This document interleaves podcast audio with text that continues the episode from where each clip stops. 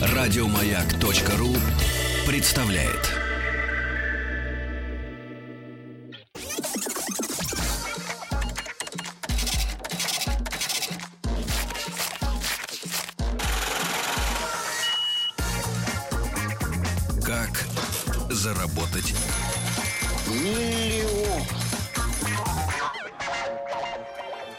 Конечно, дорогие друзья, некоторые наши э, гости, главные герои рубрики «Как заработать миллион» э, своими откровенными рассказами нем- немножко размывают э, саму эту тему «Как заработать миллион». Вот буквально три минуты назад, когда вводили сегодня в, камеру, в студию гостя, Рустам рассказывал историю о том, что одна из главных героинь этой нашей постоянной рубрики, которая призвана показать нашим слушателям, значит, многие задают вопрос, что она призвана сделать? Призвана показать нашим слушателям, что э, есть шанс начать свое собственное дело. Вот она начала с 7 миллионов.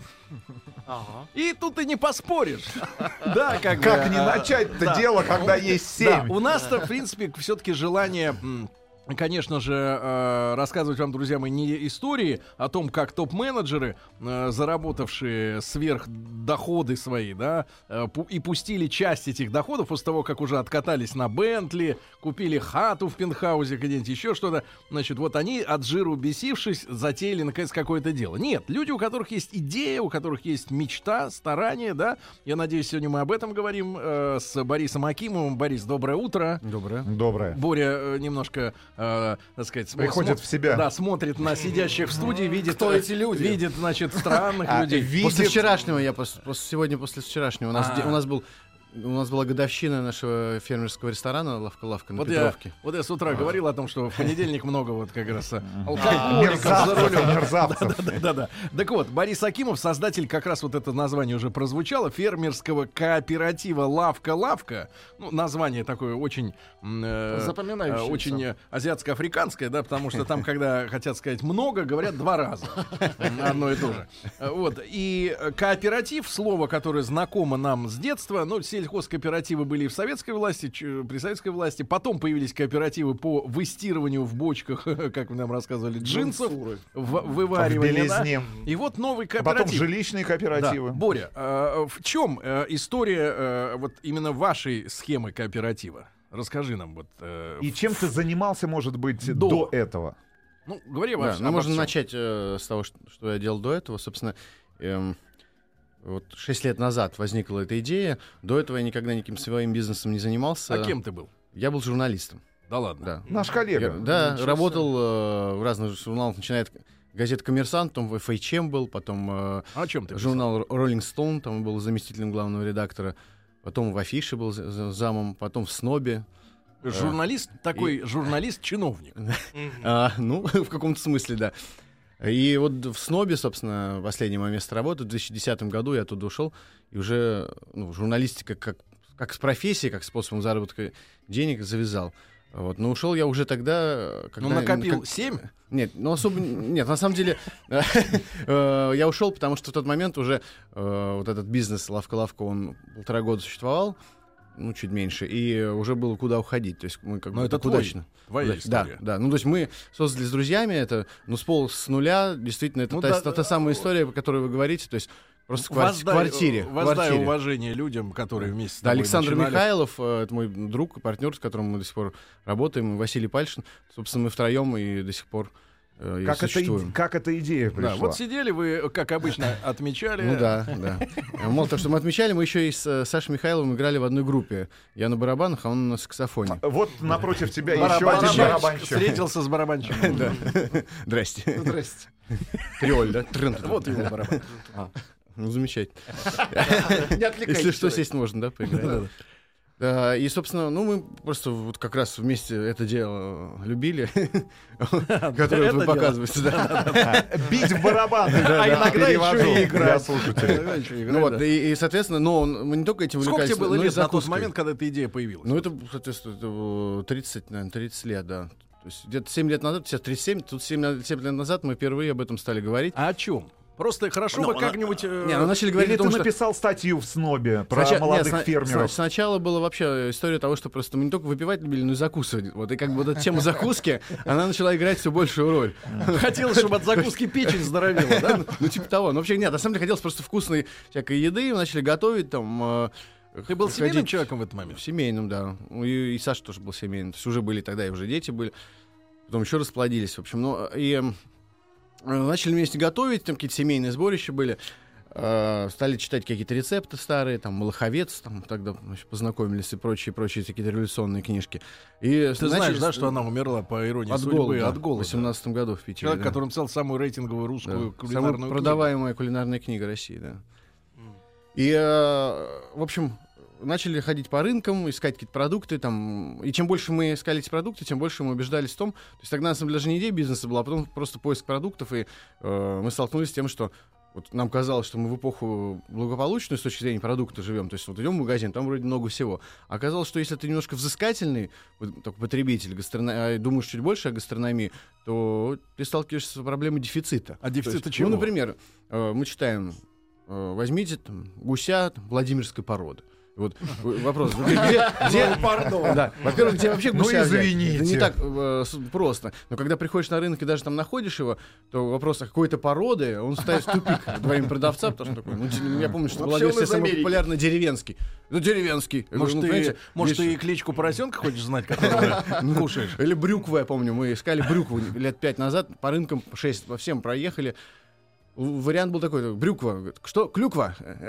Нет, не клюква, брюква. Ну, кто-то вспоминал, а, брюкву, там, да, помню, в детстве, там, вот бабушку сушила на, на русской печке, но сейчас уже нет. В общем, а тебе кажется, что брюква, э, ну, кто-то вспомнил, да брюква это что-то для скотины, ну, хотя полно рецептов было э, интересных, на самом деле, как ее там фаршировали, запекали, там, и все это хотелось попробовать, этого не было. Э, Отсюда возникла идея, собственно, найти эти продукты. Дальше стало понятно, если уж нам это надо, то, наверное, надо это и другим людям каким-то. Вот Давай-ка попробуем э, да? что-нибудь из этого ну, же продавать эти продукты. Ну, у нас не было ни, ни, на самом деле ни денег, на- чтобы начать свой бизнес, ни опыта, э, и были только какие-то страхи по поводу того, что сейчас вот, наверное, если мы что-нибудь откроем, к нам тут же придет какие-то чиновники, какие-то, которые... И бандиты. Да, и бандиты, и все, и нам будет Борь, э, плохо. ну вот ты журналист, а вот Александр и третий участник, они кто по профессии?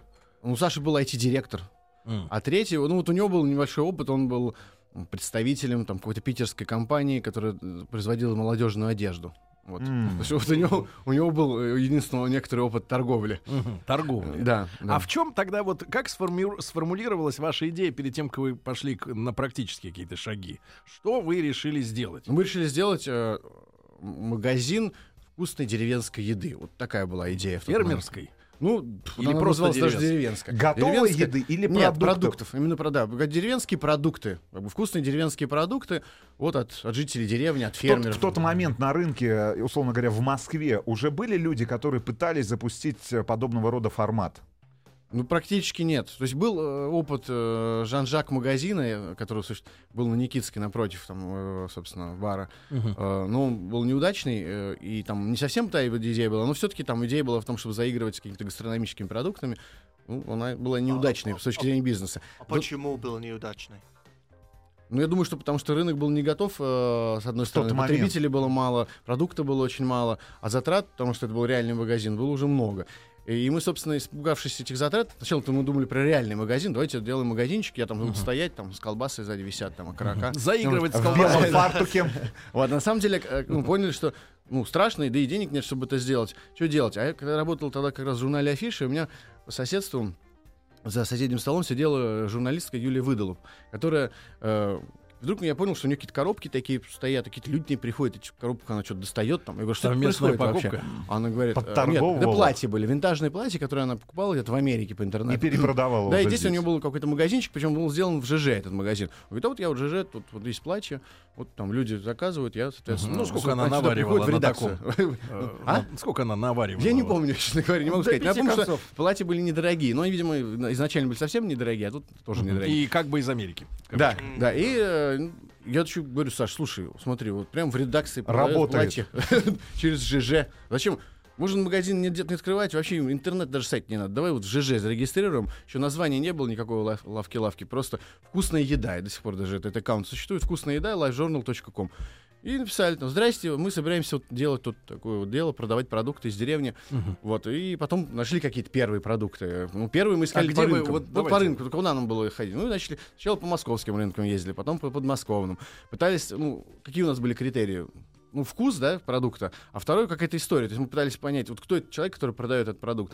В 90% Но- но- случаев это были какие-то перекупщики. Перекупщики, Неинтересные да-да-да. истории. Они там не, не могли рассказать, или смущались, или врали как-то. Ну, 10% вроде бы казалось нам тогда, но это, может быть, и не факт, может, они умело врали. Казалось, что это действительно какие-то деревенские жители, которые что-то умело рассказывают и вкусное продают. Вот мы начали в этом писать, что вот мы по- поехали там в Тамбовскую область за гусями, и там к этому фермеру, который на- где-то там на Коптинском рынке продавал, мы с ним договорились поехать к нему. Или там на другом рынке нашли э, вот одного поставщика, Нину Козлову, который до сих пор с нами работает, поехали к ней в село Заокское Рязанской области. И писали об этом в ЖЖ. там То гуси. есть это ну, был вот еще и рассказ да, некий о да, изначально это был сразу, сразу был рассказ. Тут, наверное, какой-то мой журналистский опыт, он э, очень сильно пригодился, потому что мы все сразу стали рассказывать, прям вот Прям все-все-все. И про этих фермеров, про наши поездки, и про продукты, и про какие-то рецепты, и как мы это все готовим, на самом деле, что у нас происходит. То есть все-все изнанку было. А куда вы девали этих э, гусей-то? Ну так вот люди стали писать просто в комментариях. Мне тоже приведите гуся. Вот вы себе берете, мне тоже. Мы тогда вывесили уже пост такой, я помню, верхний, там, условно говоря, молоко, там, литр, не знаю, 60 рублей, там, курица столько. Ну, было у нас, там, по-моему, молоко, курица, гусь, что-то такое, три продукта. А какая логистика? Смотри, ну вот хорошо, пишет тебе человек там, ну не знаю, поначалу сколько человек в день э, хотели что-то купить? Ну, не знаю, два. Два. Хорошо, два. А, извините меня, не, не ближний свет 200 км в Рязань-то пилить за Нет, ну, гусем. это были все-таки именно поэтому это были люди, которые уже ездили на какие-то рынки. Поэтому он едет на рынок, мы ему просто звоним и говорим, что вот ты едешь, захвати нам еще, имею в виду, у нас там мы придем на рынок, возьмем у тебя двух гусей или там 10 литров молока. Поэтому изначально это было там, немножко 3-4 поставщика, которые и так приезжали в Москву, и поэтому они могли заодно привезти нам. Ну, Вот, Дополнительное количество продукта. собственно, Да. Все, потом это, логистика была А такая. как люди ты понял, писали. что это классный гусь? Вот э, я хочу сейчас все-таки про... Про- Ты его про- попробовал? Про гусеедение Ну, сначала сказать. просто ну, как, пробовали. То есть попробовали вкусно. Ты живого Но это- брал? Нет, ну уже забитый был, естественно. Вкусно, понятно, что это такой критерий очень э, расплывчатый, с одной стороны, и сегодня Смотря вкусно, как завтра невкусно. Ну, ну, как могли, в общем. Да, как могли, как вот так определяли. У нас никаких методологий тогда не существовало. Люди написали э, комментарии или почту, в почту. Привезите мне там в пятницу один раз в неделю. Значит, мы осуществляли доставку, потому что Саша договор- в этот момент переходил на другую работу, и он договорился, что в пятницу у него был нерабочий день. Это у него назывался День колхозника. Он был, значит, IT-директором, но в пятницу у него был день колхозника. День, когда он брал продукты у фермеров и развозил их. А я, значит, этим обеспечивал информационную поддержку. Он на своей Из- машине из это офиса. делал. Да, из своей машины, а я из, из офиса СНОБа, значит, писал в ЖЖ об этом как можно больше. А когда появилось юрлицо? То есть вот когда это все превратилось... э, Или, извините, если, может, И, еще- и- может, и его до ско- сих пор нет? и ско- и сколько, ну, ну, тогда получается, Да. сколько? Полтора года вы в таком формате существовали? Совмещали основное место работы? Ну, вот с, полтора а, года совмещал то, то и другое, да, но уже к этому времени, когда через полтора года у нас уже был офис, там уже был юрлицо, уже там чеки выбивали, а изначально Когда- всё это было в квартире просто. Когда вот э, с, с момента начала, да, ваших статей, э, договоров э, с фермерами, ну, с бабушками, с этими, да, с тетками, значит, когда начали появляться те деньги, которые с- заставили вас задуматься о том, что это действительно не только хобби. да. Да. Где-то через год, наверное. То есть у нас просто была такая договоренность, что вот мои партнеры, они больше физически уделяли этому времени, там, паковали, ездили, да, я это делал мало и редко. А, поэтому у нас была такая договоренность, что вот основные деньги, какие удается зарабатывать, ну там. И немножко. сейчас они, Они- наверное, пашут, а ты вот рассказываешь. По большому счету так и есть, да. Он же журналист.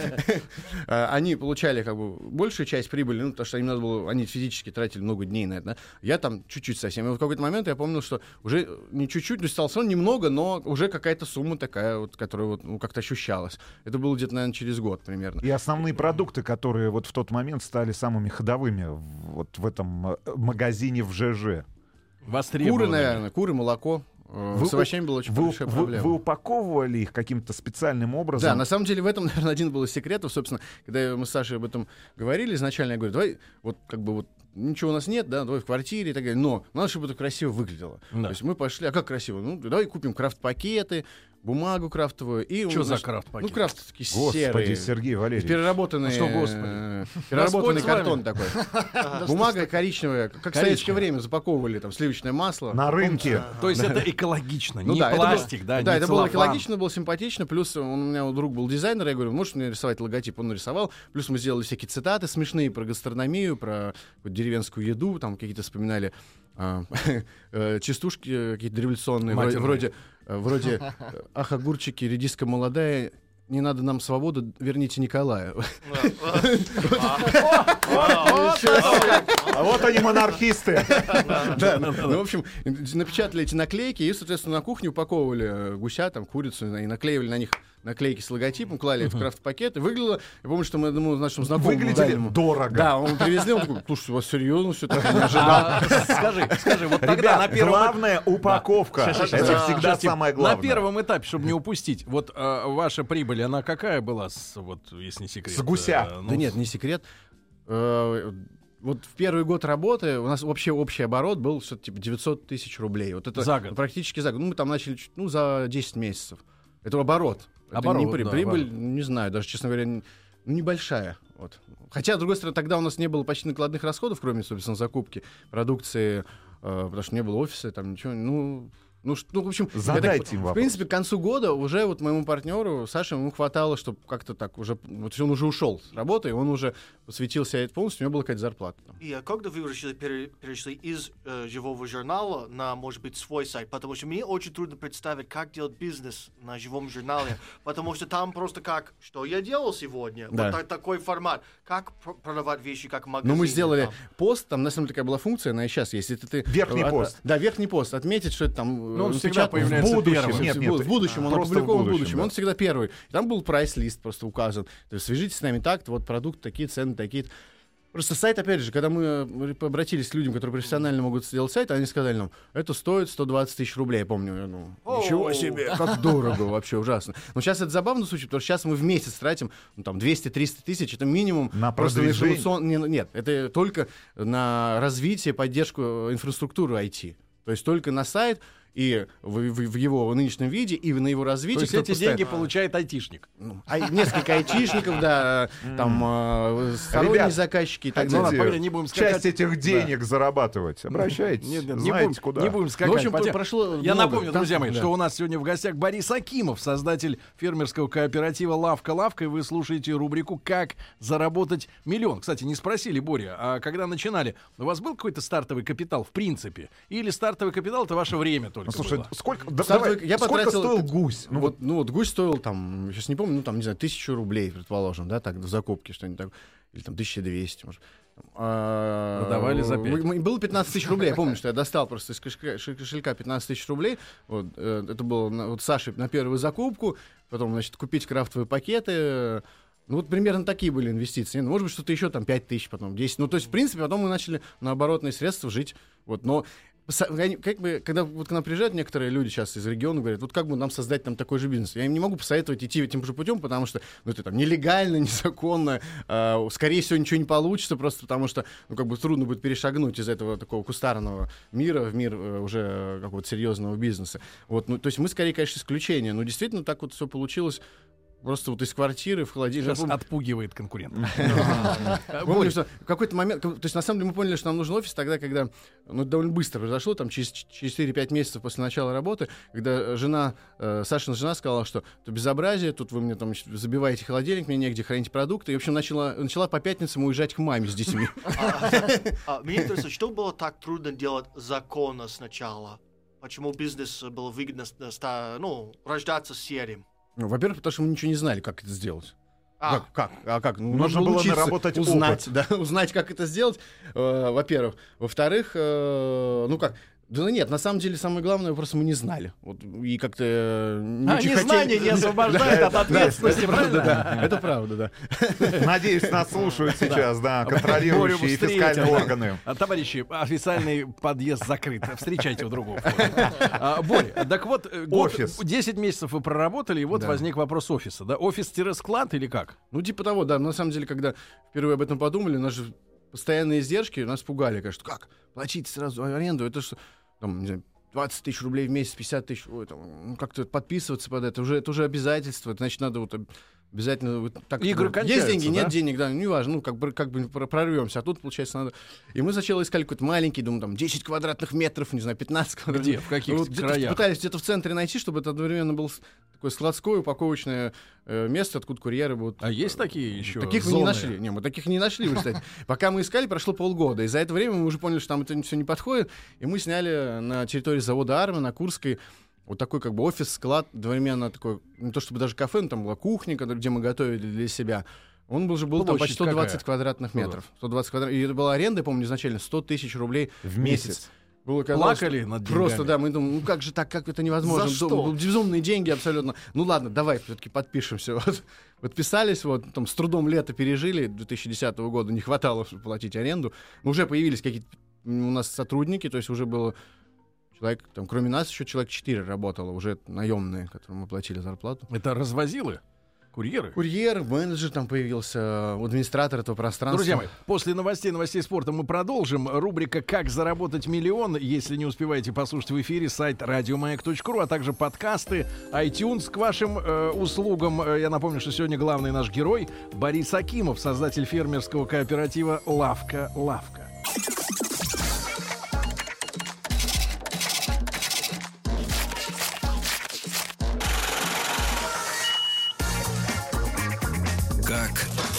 заработать Так,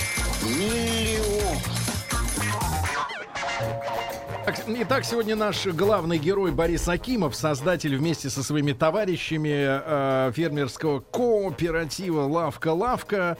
Э, начиналось все, когда э, Боря был журналистом, э, увидел э, коробки э, у своей э, коллеги-шмоточницы, которая перепродавала вещи как бы из Америки э, через ЖЖ. Якобы. И э, ребята История хотели... обрастает Да, подробностями. ребята хотели очень брюквые, но не в том смысле, в котором э, Мы знаем. может быть, кто-то подумал. А в хорошем А, в хорошем смысле, в исконно русском. Э, Но ее нет, ее не было. Тогда начали ребята встречаться на разных рынках э, с поставщиками, с продавцами. Выяснилось, что 90% из них это гнусные перекупщики. Э, Но удалось найти людей, которые были похожи на производителей. И вот потихоньку закрутилось дело. Купили, как бумага называется? Крафтовая бумага. Вот-вот, крафтовая бумага, хрустящая, да, я так понимаю. Придумали этикетки, начали на дому у себя фасовать. Через год где-то встал вопрос с, с офисом, появились наемники. Да, кстати, Да. как искали вот людей, которые бы Влились помогали, да, но которые не Среди могли... друзей. То есть это вообще был принцип такой. Изначально формировалась лавка только за счет друзей и родственников. То есть Что- мы с вами друзья, но мы акционеры, а вы Ну, рабы. такой семейный бизнес. Да? Чап- Да, это семейный. Ну, Нет, такого не было, что рабы. Нет. Выпивали вместе, вот и А. стали работать. Самом деле, Проверенные люди. Принцип был не Склеили очень на пьянке. эффективный, честно говоря. То есть, на самом деле, э, ну, не все совсем остались с тех пор вместе с нами работать. И, но, по большому счету, все равно весь наш опыт, он противоречит утверждениям, потому что нельзя работать с родственниками, нельзя с друзьями, вы все поссоритесь. Ну, то есть были какие-то там конфликты, конечно, но по большому счету, ну, как бы и мы, трое влад- владельцев, как бы ни- никто не переругался, хотя были какие-то, конечно, периодически моменты. Вообще считаю, что три гораздо лучше, чем два. Вот если было бы два, то, наверное, поссорились бы. А три, всегда третий как бы занимал позицию такую примирительную, мирил двоих. И мы как бы Ну, притерлись. а в чем и- были конфликты, вот, э, если ты что-то помнишь? Ну, да? управленческого типа. Они такие были не... Они даже про них особо не интересно рассказывать. Полно каких-то управленческих решений. Что которые- сделать? Ну, типа, а вот твой менеджер там вот что не делает это? А, а вот это, не- это не он должен, это бухгалтерия пусть делает. И тут начинаются разборки. Бухгалтерия или менеджер прав. Ну и обострение ситуации могло произойти на, ну, на пустом практически месте. Поэтому ну, это просто обычные лю- люди, которые работают вместе, живут вместе. У них всегда есть какие-то терки по поводу мелочей. Склад э, 120 метров, склад-магазин-кафе. Вы все продолжаете торговать через интернет, условно Да. говоря, да? То есть оффлайновой точки по продаже этих самых Да. продуктов э, в тот момент не было. Нет, нет. То есть вот мы открыли э, в июне 2010 года вот эту точку на армии. Э, она была как бы как продолжение, как вообще все в лавке, это очень естественным путем так стало просто как продолжение нашей квартиры, грубо, грубо говоря. То есть мы поставили огромный длинный стол на 30 человек, там, сделали кухню, сделали такую антресоль офисную и, говорили, решили, что мы там, раз мы продуктами занимаемся, мы должны просто хорошо питаться там прямо в течение дня. Поэтому, то есть как бы это было не ком- не коммерчески использовалась площадь, мы просто готовили еду там Для себя. для себя. Потом ну, ну, быстро решили, придумали, а давай вот мы будем в 2 часа дня до, до 4 как бы обедать, но как бы все могут войти и пообедать вместе с нами. Кто, ну, как бы не то, чтобы кафе. Стояла банка такая, типа, поел, кинул туда денег. Ну, сколько считаешь Такие нужным? кинуть. Да, да. А, Борь, но название э, в, э, в компании именно кооператив. да, но это вот со временем стало. То есть То есть сначала вы Э, были это- просто коллекторы, да? Вы собирали, грубо говоря, Да. желающих Заказы. купить и собирали желающих продать, да? Да. Грубо говоря. Да, ну, мы как бы помогали, дос- доставляли, информировали. А, Потом через, через продукт, да, вот мы пришли к фермеру, да, мы понимаем, что, что, что такое фермер, какие-то особенности его жизни, его работы, тех технологий, которые он использует. И нам стало очень понятно, что существует практически прямая связь между качеством продукта и качеством человека. То есть, условно говоря, очень хороший вкусный продукт, значит, хороший, скорее, в 99% случаев, очень интересный, хороший человек будет стоять за этим, потому что он делает это, скорее всего, с энтузиазмом, с любовью. И это такой не Ну, Расскажи только нам- материальный расскажи интерес. нам чуть-чуть о фермерах, да, сегодняшних, вот тех, которые ваш костяк составляют, поставщиков. Э, Какой возраст этих людей? Есть ли какая-то общая судьба у них э, прихода в этот бизнес с их стороны? Да, вот на самом деле совсем это не значит, что все фермеры в России именно такие, но действительно где-то процентов, наверное, 80 фермеров, с которыми мы работаем, а ну, мы там охватываем, наверное, уже где-то 150 хозяйств или производств, и где-то процентов 80 это люди, это люди которые, ну, бывшие горожане, э, уехавшие в деревню, или это люди, которые совмещают как-то жизнь в Москве и жизнь в деревне. А, то, то есть люди, которые изменили круто судьбу. Вот, вот мы как-то изменили, Ну, да, с Сашей? вопрос, там, с как Васей? они это делают? Потому что землю в деревне стоит очень дорого. Я Это хочу. близко от Москвы. Это близко. Смотря где. Есть А. места, где дешево стоит. Ну, чем дальше, тем дешевле. Но сейчас, конечно, вообще цены, наверное, подросли. И, но в какой-то момент, там, в начале 2000-х, когда был земельный кодекс принят, в 2003 году, это все копейки стоило, потому что как бы скупалась земля по всей стране. Это в этом, на самом деле, до сих пор есть проблема, потому что многие скупили это просто так, как инвестиционное вложение, на них не И используют. ждут. Чего-то ждут, да, непонятно чего, но... Вот, оно фермеры... Какой возраст Да, средний я думаю, что где-то в районе, наверное, около 50 лет, 45-50 лет, вот так, примерно так. То есть они где-то в районе 40 лет повернулись к этому. Не зря считается, что 40 лет там какой-то кризис там у мужчин, еще что-то. Поэтому- Руся, не хочешь повернуться-то? Нет. К лесу передом. Нет. А я совсем хочу. Я хочу в лес. Да-да-да. Но ты охотник, А, а. В 90-е годы возили в лес, и сейчас хотят в Но лес. не в таком стиле, да. Но, в представлении, э, давай просто, ну, расскажем нашим слушателям, потому что, ну, в представлении обывателя фермер это человек, ну, условно говоря, у которого есть там большое фермерское хозяйство, да, я не знаю. Трактор. Трактор, как минимум, какая-то а, какая-то рабсила, которая работает на него. А вот в большинстве случаев, э, что такое фермерское хозяйство небольшое, которое вот работает с вами Сколько как человек поставщик? там? Что- вот какое Но количество обычно, земли? если в среднем, в среднем это, э, собственно, семья фермеров, да, ну и у них есть какое-то количество рабочих, обычно это, ну, 3-4 человека, вот так в среднем. Хотя есть, опять же, какие- какие-то люди, которых нет рабочих вообще, есть у кого-то кто и 40 человек, у кого 40 работает, там, или 30. А, ну, в, целом, да, семья плюс 3-4 человека, вот так скажем. Какой а об- площади это и- и в зависимости хорошо, от... а какой объем очень- продукции они производят? Вот если, допустим, семья, Гуся. которая занимается а, молочкой той же самой, Да. ну вот для вас, я не знаю, там количество там, Ну, скажем, творог какие тот же самый, удои? Не сметана, быть, если- молоко. Я, я думаю так, что чтобы быть э, Интересными вам. постоянным э, каким-то поставщиком, э, который все-таки может не только качество продукта, но еще качество логистики соблюдать и определенные объемы, которые нам все-таки минимально необходимы, нужно, скажем, если для молочного сектора это, ну, скажем, хотя бы там 10-15 коров должно быть в хозяйстве. Э, или, соответственно, доступ к этим коровам у соседа, да, а ты там, например, сам делаешь масло, там, сыр и так далее из этого. Но это какой-то минимум, который нужен. Меньше уже сложно, это меньше это уже такие как бы бабушки, Скажи, бабушки да? А ты Ну, чувствуешь, что эти продукты действительно или проводил какие-нибудь уже э, на более поздних этапах да, вашего развития, когда э, не вы бегали за ними, а, условно говоря, они хотели бы войти в обойму, да, экспертизу качества. И насколько действительно не только субъективно, на твой взгляд, там, да, На это масло. вкус. Есть же стандарты, да, там 82,5% жирность масла того же. Но вот вы проверяли, насколько это оно все экологичное, насколько люди не употребляют антибиотики, грубо говоря, да, что Ну, ну, конечно, то есть у нас из нашего э, увлечения да, вырос бизнес, и часть этого бизнеса, на самом деле, краеугольный камень, это, собственно, ну, некая, не то чтобы гарантия, но система проверки продукта. Это как мы отбираем, собственно, этих фермеров. Сначала я говорю, что это было на уровне «Здрасте, здрасте, можно посмотреть ваше хозяйство?» Ну, приезжайте. Если говорить, что нельзя, это, то как бы это Ну, был всё. сигнал, что, наверное, вопрос, что да. мы не должны с этим работать. То есть прозрачность изначально была. Но дальше мы, естественно, ориентировались на, ну, ой, как у вас здесь чисто, приятно, вкусно, ну, как бы вы хороший человек. больше, ничего. Но потом стали там, познакомились с одним э, человеком, который нам фермер, который, значит, ну такой как бы городской фермер, скажем, э, дачник, продвинутый дачник, который выращивал для нас всякие салаты редкие. И он оказался таким французским филологом, очень увлеченным садоводом. э, и она первый человек, который нам начал рассказывать о том, что такое принципы органики, не знаю, как она мульчирует почву, как она, значит, э, использует там э, сыр, вот, э, молочные какие-то э, всякие ки- ки- э, кислые продукты, которые остались после изготовления там От молочных. сыворотки до Да, гидропоники. да. А, ну и прочее, прочее. И э, стало понятно, что есть какие-то нормы, там, то, что сейчас называется органическое сельское хозяйство. Мы начали формировать какие-то принципы из этого. Ну, тоже было все на коленках сделано. А потом мы познакомились с таким человеком, его зовут Давид Евруян.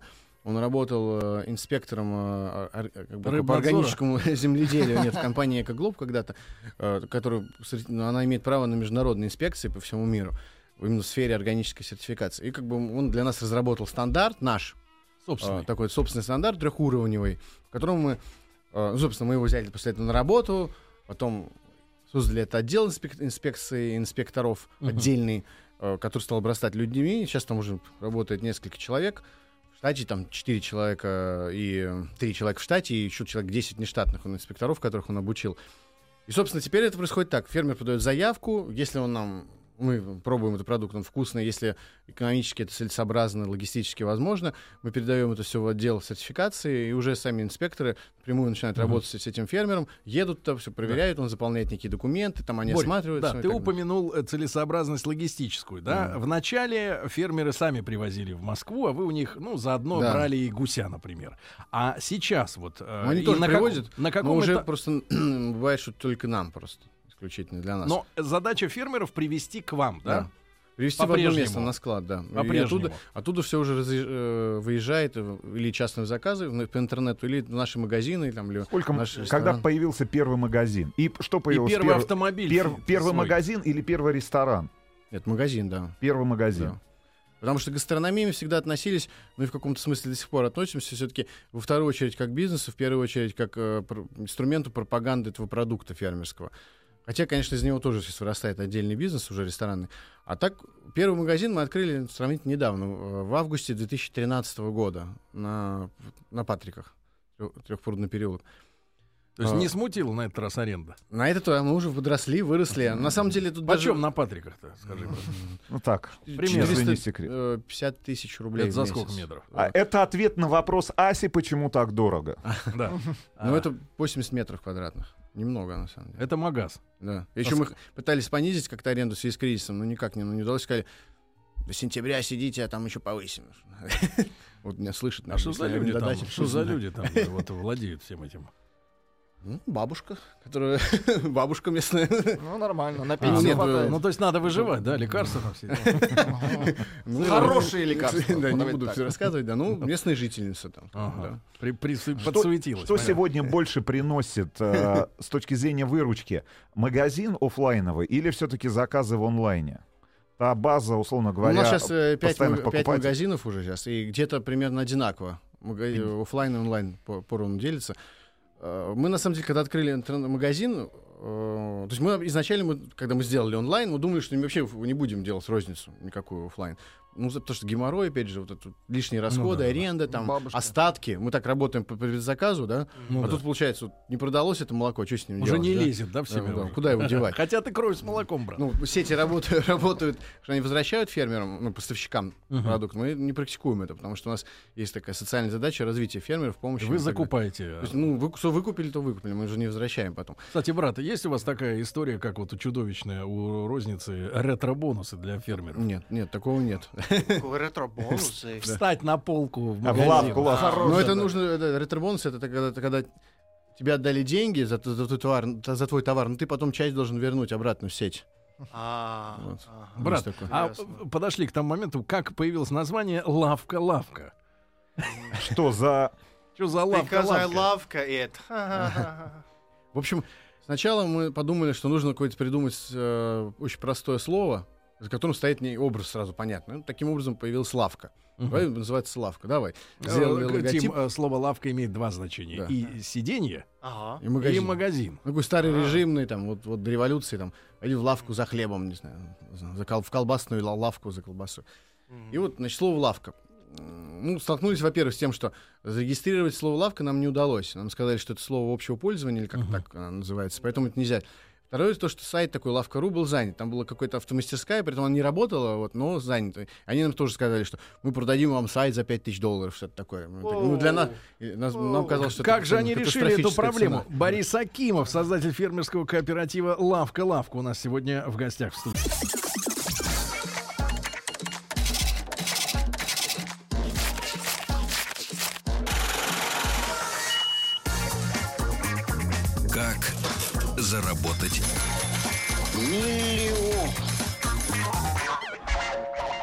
Итак, э, Борис Акимов, создатель фермерского кооператива «Лавка Лавка», приоткрывает мистическую тайну заголовка своего кооператива. А, Боря, так, так все-таки, значит, лавка была занята, лавка.ру занята, да? Ну да, и, и, соответственно, сайт надо было какой-то другой зарегистрировать. Ну какой? Ну, давай лавка-лавка. Так это в порядке бреда было придумано. Ну, потому что лавка занята, давай лавка-лавка. А потом нам отказали в регистрации лавки, потому что слово общего пользования. И я еще заметил, что как раз иностранцы, которые тогда так немножко напоявлялись, ему они как-то с большим удовольствием это произносили. Лавка, лавка. Какие-то извращенцы, наверное. Нам это приятно. Лавка, лавка. Да, Боря, Таким хорошо. образом, лавка-лавка и А-. Ассортимент, э, вот э, начинали с гусей молока, да, там чего-то еще. Сегодня ты знаешь, сколько у вас э, в ассортименте позиций? Ну, несколько тысяч. Реально? Да. А постоянно есть в магазине? В том же. Вот самые в магазине же должны быть те вещи, которые ходовые Ну точно да, конечно, продадутся. ну да, Их да. там сколько примерно вот в магазине? То Ну, есть на несколько сайте можно сот. несколько сот. Сот, Э, сотни. У Рустама, как всегда, хороший вопрос. Я думаю, что он хочет э, тоже заняться этим делом. Э, не- ну, три позиции, которые вот э, на которые ты всегда можешь рассчитывать, что они будут проданы. В для Москвы, да, вот что самое Ну, такое обязательное. Цыплята. Э, Живые? Нет, конечно. Цыплята для, ну, как бы такие корнишоны, то, что называется, маленькие. Корнишоны. Ну, или, или курица. Это да. их, под, это их, наверное, в дорогих ресторанах под куропаток сдают. Ну, корнишоны, в смысле, размер, просто Ну, да, маленький размер. То есть цыплята и вообще куры, э, и, и, э, мо- молоко, молочные продукты, э, и, ну, мясо потом. Говядина, наверное. 180 баранина. рублей за пол-литра молока. Это дорого? Смотри, залез. Дорого. Я думаю, дорого, конечно. А почему? Тут главный вопрос. Сам, сам, сам, открою секрет, сам Борис Нет, ну, пьет на самом из во-пе- во-первых, там все-таки у нас э, несколько, у нас по каждой позиции мы стараемся несколько фермеров иметь. И вот если там за 180, но есть дешевле, есть и 100 рублей пол-литра. Поэтому там э, у нас еще внутренняя конкуренция фермеров, которые мы отобрали по позициям есть. И, и, э, покупатель сам может выбрать что-то дешевле на 30, 40, 50 там, процентов, но что-то дороже, но по какой-то причине ему нравится. Самый что- что ходовой дороже. процент жирности, вот, который у вас берут, сколько? Молоко? Да. Ну, у нас просто мало Не жирности нет, у нас там. 3,5 самое... э, Потому что у нас обезжиренного нет же молока. Э, как бы, какой Да. корова Борь, дала, такой э, дала. хорошо. 3,5 где 3,6. Э, Тайну, примерно. тайну к- слова кооператив все-таки. Да. Что значит Ну, кооператив? мы, с- с- ну, как бы сейчас Или это, это так? Сейчас Да. это реально уже юридическое статус. У нас называется это сельскохозяйственно-бытовой производственный кооператив Что «Лавка у вас Лавка». есть производственного своего? Ну, как бы все те фермеры, которых мы объединяем в кооперативы, это и есть как бы, часть кооператива. Ага. Вот, то есть, вот есть колбасу делает фермер, если он член кооператива, значит, это кооперативный цех. Грубо говоря, так. А, Почему мы вообще к этому пришли? Потому что как раз для нас вот эта вот э, человеческая история, которая за продуктом стоит, очень ва- стала важна со временем. Произошла такая мутация. Вот если я вначале говорил о том, что для нас был важен вкус, там вот собственное удовольствие, какой-то гедонистический образ жизни, такой э, связанный с гастрономией высокой. А потом это мутировало в сторону человека, стоящего за продуктом. В этом смысле мы как бы социальный проект, но мы социально не, направлены на, потребителя, а в первую очередь направлены на, на производителя. То есть мы помогаем фермерам определенного типа семейного, которые стараются производить экологически натуральные продукты, развиваться получать возможности сбыта, получать деньги э, на строительство новых там, мощно- мощностей и так далее. И э, вот эта как бы социальная функция, она постепенно стала превалировать. Отсюда ро- родилась идея давно, еще года там 4 назад, что в принципе, ну как бы вот даже сама юридическая схема э, существования нас как там коммерческой организации, она неверная. Появилось слово схема. Потому что что такое, что такое вообще коммерческая организация? ООО, там, ИП, не знаю. Ну да. У него с- по, по Извлечение налоговому- прибыли. Да, извлечение, цель извлечения прибыли. Прибыли. Если прибыли нет, значит, налоговый имеет право прийти и разбираться. Как это вы живете, что у вас прибыли нет. Кооператива другая цель. У него цель удовлетворение членов кооператива. Тут по- для неподготовленных слушателей кажется, что такая грань странная. А Тонкая. какой- в принципе, прибыль есть. С помощью прибыли удовлетворяются потребности членов кооператива. Ну, есть и другие потребности. Нематериальные, духовные.